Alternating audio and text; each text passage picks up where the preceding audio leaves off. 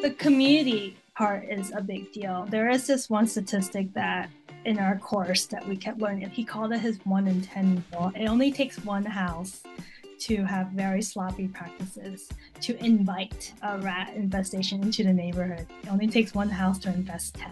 It really has to be a community effort, which is why it's such a big deal that cities are engaging public at a large scale.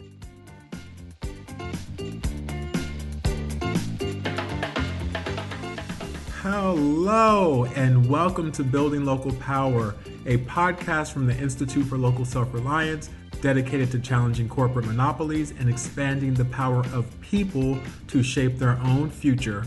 I'm Reggie Rucker, and today we are talking about rats. Now, you might be thinking, why are we talking about rats? I have to say, I cannot wait for this conversation. I've lived in DC for a little over a year at this point and I am stunned to the degree that rats are everywhere. And I say everywhere, not so much everywhere I go, although like a little bit of that, but it's in my social media feed. People are just constantly talking about rats in this city. And so recently, Luke is going to tell you about some work that our composting team about how you can compost and avoid rats. And so it just made total sense. We have to have a rat conversation. But before we get into all that, I will pass it over to my co host, Luke. Thank you, Reggie. You know, I haven't lived in a city long enough to experience the rat infestations. As I've been preparing for this show, I've read a bunch of rat articles, and I'm just so surprised how big of an issue they are. So I'm really looking forward to this conversation. But my name is Luke Gannon, and today on the show, we are speaking with a reporter at Bloomberg City Lab, Linda Poon. In her work, Linda covers how to be an activist and an advocate of Asian American communities, the complexities of urban life, how cities are responding to climate disasters, and recently she wrote about a rodent control crash course and the relationship between humans and rats. ILSR released a new guide called Oh Rats, which looks at how you can safely compost while avoiding rodents completely. So we felt like this was a perfect occasion to have Linda on the show to talk about all things urban, climate change, and rats. We are so excited to have you on the show today, Linda. Welcome. Thank you. I never thought my rat knowledge would t- take me to places. all right, so we'll get started here. So, from the reading that I've done, rats have a very long and resilient and fascinating history. So, Linda, can you give us some of those main highlights of rat history and how they really became a common rodent in cities around the United States? Yeah, so the basic story goes that rats came to our shores by boat, specifically to the US shores sometime in the mid 1700s by England and France mostly. And the rats that we commonly see in here in the US are called Norway rats because they're thought to have traveled via Norway boats. That's that's one of the theories. But really they likely originate in Asia, somewhere in the northern China, Mongolian region. The Norway rat name is sort of a misnomer, but we're gonna call them brown rats. And once they came to our shores, they you know, they quickly colonized. As we were building up our cities, they were right here with us. They were they were making use of our bounty, if you will, right? They're opportunists, so they were living off our food. They were living off our inability to properly dispose of our food waste. So any anywhere there's opportunity for them to find resources, they took it. And then they're also very great at hiding from us. So they hide in the shadows, they move in the dark, they can squeeze in the tiniest holes. And so they also really make use of our city infrastructure as we were building them up. So that's one way they hide. And they're incredibly good at detecting danger. At the base of their whiskers are these amazing nerves that can detect everything that's like in front of them. So they're always one step ahead of us.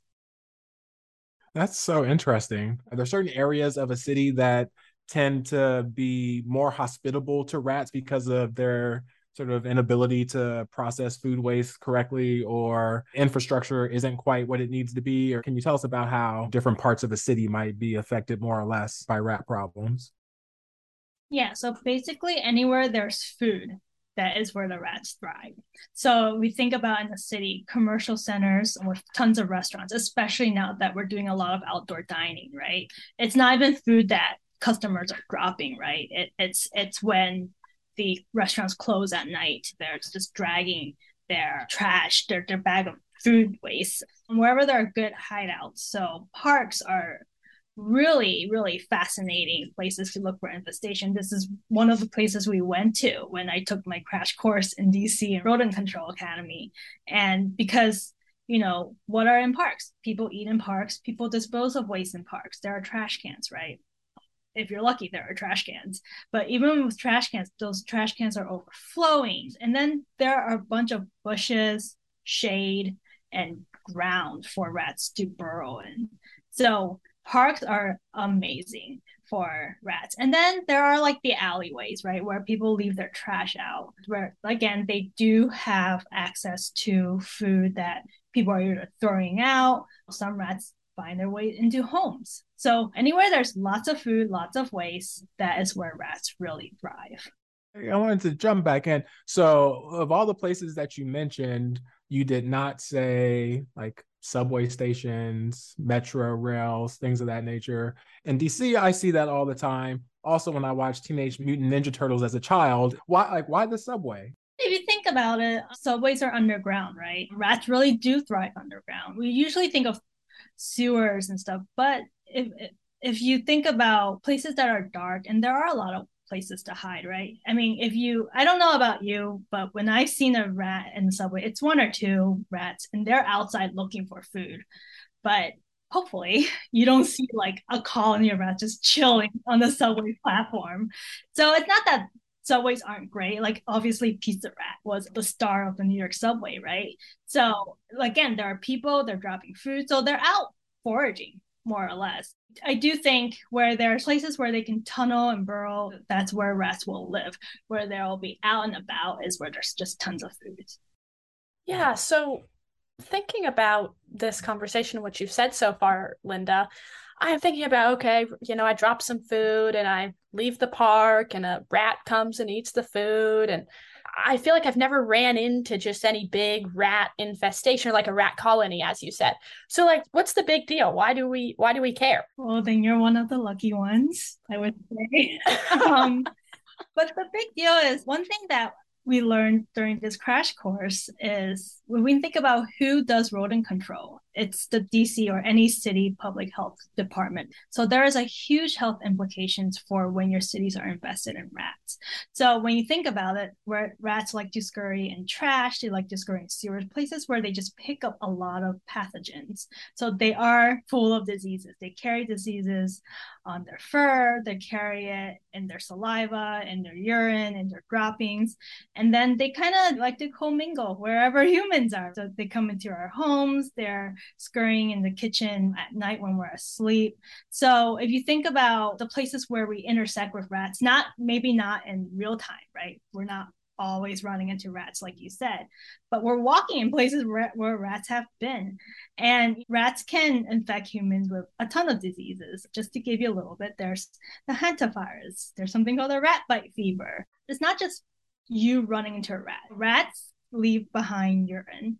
And then one of the most fascinating and not really appetizing sort of statistic is that a rat can urinate micro droplets 3,000 times in 24 hours. And you can think about how much viruses live in just a small droplet rats can carry thousands, if not millions, of viruses in just that one urine droplet. And one thing that we learn is how do rats pee? They pee and then they kind of walk away and they kind of create a little trail. So if you really look closely at your surroundings, you can see signs of rats everywhere. So we humans utilize the same space that rats do. That was a very good answer, Linda. You have completely changed my mind to when I run into rats or when I'm walking on the sidewalk or the park. Now I'm going to think about their urine every time. It's one of the things, once you learn what the signs are, you're, you're kind of always looking for it. Rat urine apparently has a very distinctive shape. They look like commas. I know this is like TMI, but it really shows you how much rats are in our society. Yeah. So I mean, aside from them being prolific urinators, the disease conversation actually moves me into a, the next question I wanted to ask, which was in some of the writings that we've seen about this, things have changed amongst the rat population when COVID hit. Can you talk a little bit about how COVID and maybe it was the shutdowns or what effect that COVID had on either the proliferation or suppression of, of rat populations in cities?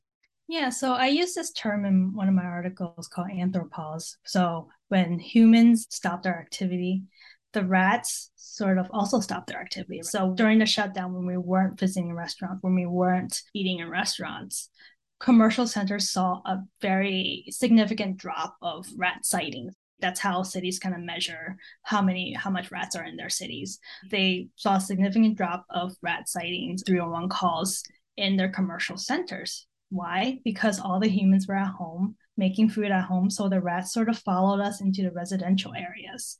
And then the rats that lived in these commercial centers, they saw a decrease in resources. So, yes, rats may have died off during the shutdown. But one interesting thing was that once humans came back, they came right back with us and they came back fast and abruptly. Rats are proficient breeders.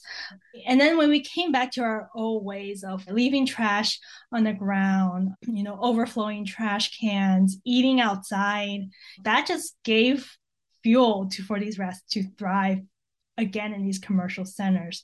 So that is all to say that rats and humans are very connected. How we act, what we do affects how rats population also thrive in the city. This relationship between rats and humans has been particularly interesting through the history of rats and humans, too. But one thing that is most apparent right now is during climate change and how rat populations have changed as temperature levels rise. And so I'm curious to hear there have been a lot of journalists who have talked about the rat apocalypse. And what are the factors of climate change that are either making it easier for rats to thrive or as reggie said suppressing the rat population? Yeah, so there isn't a huge amount of research linking climate change to a growth in rat population, but there is this idea that what happens is with climate change, winters are becoming warmer. Winters are usually when the breeding kind of slows down a bit in rats because of colder temperatures. But if it's warmer, these rats are breeding throughout the year. And then that leads to off season litters. And if you think about how many times a female rat can produce, it's a lot. So just some numbers. A female rat can produce up to six or seven litters a year. That's normal, you know, right? That's like not factoring climate change. Each litter can have five to 12 pups.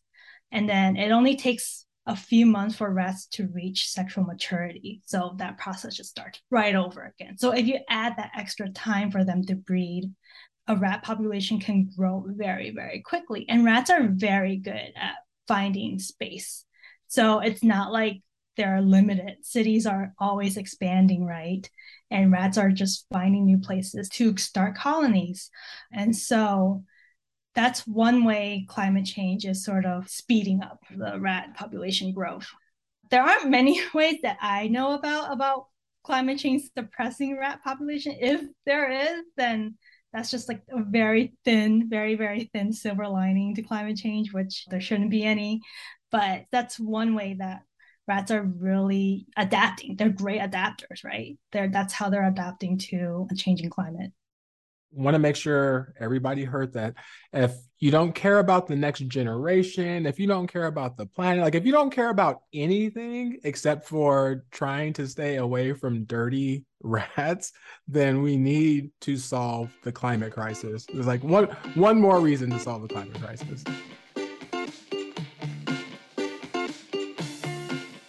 We will be right back after a very short break. As an organization seeking the end of corporate control in local communities, you'll understand why our commercial break sounds a little different. There's no corporation selling you something in an ad, just me, thanking you for listening to our show. And if you're enjoying this episode, which, if you've made it this far, I'm assuming you are, I definitely encourage you to go check out more of our work to build local power. As we mentioned earlier, our composting team just published a new guide on how you can avoid creating food waste with composting and avoid creating a rat problem, all at the same time. So if you appreciate this work, please head over to ilsr.org backslash donate to make a contribution. Any amount is deeply, deeply appreciated. And if you're looking for additional ways to support, please rate or leave a review of the show wherever you listen to your podcast. These reviews make a huge difference in helping us reach a wider audience. Okay, that's our break. Thank you for listening. And now, back to the show. So, going to move on a little bit. We want to talk uh, about infrastructure. You mentioned this earlier and sort of how the infrastructure of cities played a role in the rat population. And so, whether it's the infrastructure that we create in response to rising temperature levels, in response to floods and fires, there's all sorts of ways in which we're creating and adapting a set of infrastructure tools to respond to a change in climate. So, can you talk a little bit more about sort of the way that infrastructure has evolved over time and how that's played a role in the in the evolution of of rats in our cities? Rats thrive wherever there are holes in buildings, right? So when you have a lot of construction sites, you're building these buildings, rats are just finding new places to hide in. And when you're filling people into these buildings, that's their resource. So with infrastructure, urban parks have become a very prominent feature in cities for for for good reasons, right? We we need our parks, mm-hmm. but when they're not well maintained, it's not so much the building of stuff, but what how we're maintaining what we're building, right? So when we have these urban parks, but we're not maintaining it, we're not making sure the trash is getting collected or that the trash are rat proof. That's where we find rat infestations, where we're creating opportunities for rats to thrive. And there has to be something where you're digging to the ground and you're like disrupting rat burrow. They're just, you know, kind of spreading out. I don't know that for sure, but there has to be something, right? So infrastructure does play a really big role in how rats navigate a city. And like I said, it's how we maintain that infrastructure that really is going to be important. And it's not just huge buildings right? It's it's something as simple as where we're placing trash cans. We're thinking about city furniture really what those trash cans are made of if it's steel if it's plastic if it's getting collected enough. So one thing that expert consultant bobby corrigan who has been working with cities is is you know always stressing is that without smart ways of have of holding our trash and collecting our trash mm-hmm. rats can really proliferate. What we put in our parks really matter too. If you're having plants that create great burrow opportunities, rats will take that opportunity. So it's these small things, right, um, that really, really impact how rats are gonna become urban residents, if we will. That makes so much sense. Particularly, we mentioned at the top of this episode that part of why we wanted to talk to you was because of this guide we have on composting and how if you compost the right way you can eliminate the rat problems that some people have mistakenly believed that it's composting that is attracting the rat because they they think of it as leaving food out in the way that we've been talking about. But it's actually quite the opposite to where it's creating less food waste. And if you do it the right way then not only are you creating less food waste, but it's compacted in a way and and hidden in a way to where there are no odors seeping out. And again you're eliminating that food waste. So i think it's important to really think about the ways in which cities can like you mentioned reduce the amount of food waste that's being created. Have you seen other ways in which the public has actively gotten involved to advocate in their city? And have you seen sort of communities rise up in a way and call on their elected officials to really like stand up and do something? So one thing that I think that's hard with rat control is that the public really has to play a role. And right now, cities are trying to get their public to care. One thing that cities have been really trying to do are, are have is having these sort of public education campaigns. So the Rodent Control Academy that I spoke about is something that is an example of that and something that DC has been doing for uh, quite a few years. Basically, they invite experts and they invite anybody who wants to attend to sit in, not just learn about what poison to use, who is the best pest control company, but understand exactly how rats behave. Because we're not gonna really get rid of rats just by smoking them out. There's there's just too many, and that's this that's the harsh reality. But so there's a lot of need to have preventive measures, and without public education, you can't have these preventive measures. So that's why the Rodent Control Academy, aside from being super entertaining for someone like me, can be very effective and and getting people to think about rats first before in, in any activity that they do. One interesting statistic I learned is that a quarter of Americans have no trouble about littering. So there are a lot of anti-litter campaigns that, you know, have a different purpose, right? Just want to keep a city cleaner. So that's another way. But a lot of the solutions besides changing up the trash cans, which some cities actually are actively trying. I know New York City and San Francisco are testing out different trash can designs. But aside from that, getting the public to care about rats is a really big deal and getting them to understand what is it that attracts rats to them in the first place can make a difference. That's such a good point. Even going back to my recent experience here in DC, where I see them and it's like, ah, like that's gross or whatever. But then I don't actually take the next step to say, and I should make sure not to throw this banana peel in this garbage can that's sitting right next to me or whatever the case may be, you know? And so that's an important point. I went on my long expose about how composting can be a solution or if done right can help mitigate rat issues. Is that something that ever comes up in any of the trainings or any research that you've done? Have you seen much about composting and rat populations? I can't say i've ever thought about composting and rats in the same thought process and but it makes sense right? Any way you can better dispose of food really can help not just your space, right? If if you have a good container for compact and that food is going to good use, not only are you helping with emissions, but you're keeping food waste out of the public streets and stuff. And like I said, when people think about trash, they're very, very careless with trash. We humans, like once we throw our trash, we don't think about it. But with compost, there is a, a bit more consideration. I think in our minds, we really do think a little bit more about how we're composting. People aren't just like carelessly throwing a banana into their compost bin and be like, oh, okay, well the lid's half open. Who cares, right? Because they know they know the consequences. So I think even that change of thinking can go a long way. I guess one thing that cities will have to figure out is one, how to make composting more available citywide, right? That's something I've written about. You know, how can we get citywide composting? How can cities, if it's a citywide effort, how can composting be efficiently picked up and processed? Otherwise, we'll go back to having the same problem if we're careless. So I, I do think composting will make a good impact sort of fight against rats. Yeah, thank you so much, Linda. Made me think about so much. You know, we're having this rat discussion, but what you said towards the end there was I felt like one of the most important parts, which is it's really about having a cleaner and a more sustainable city and environment.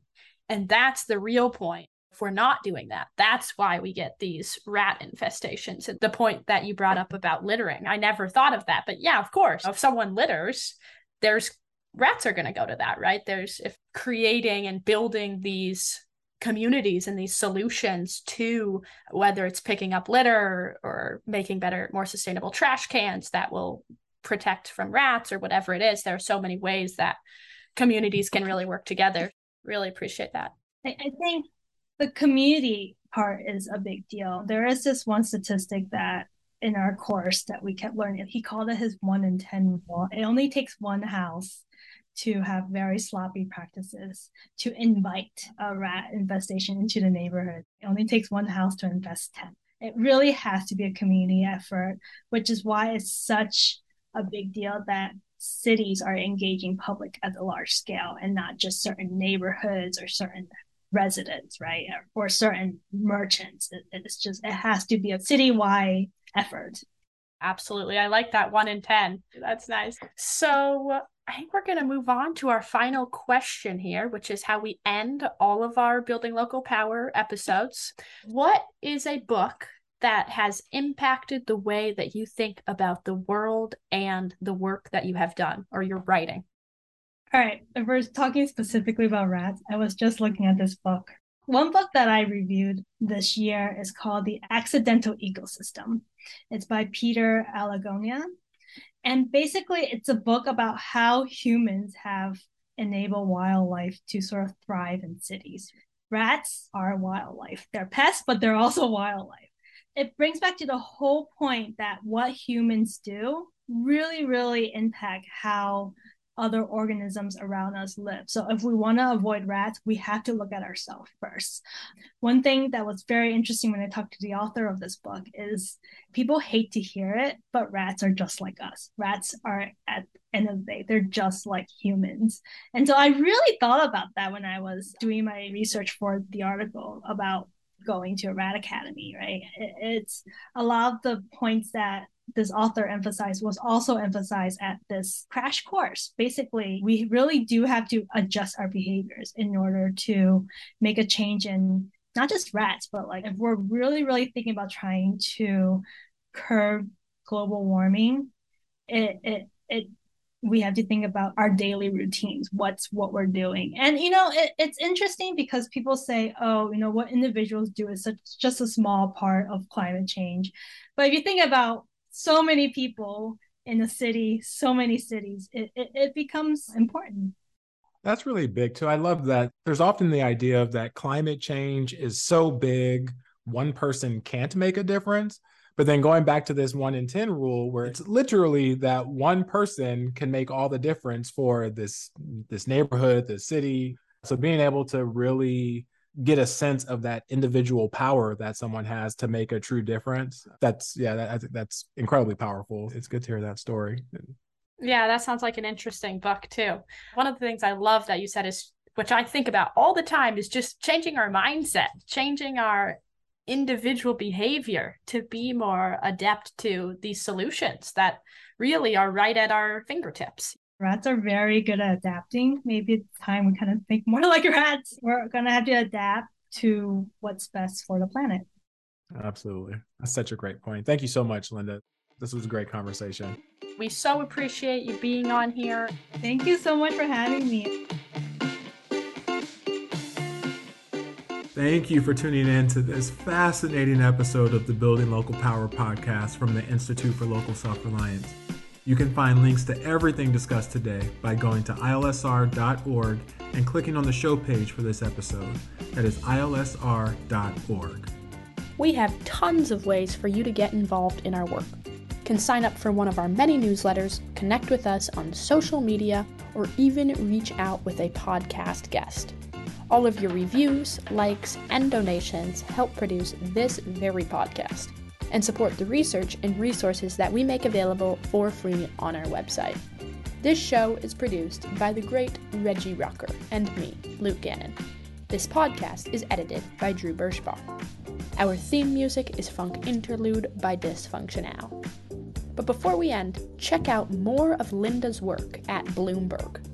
And head over to ilsr.org and check out our new RATS guide. Thanks for listening.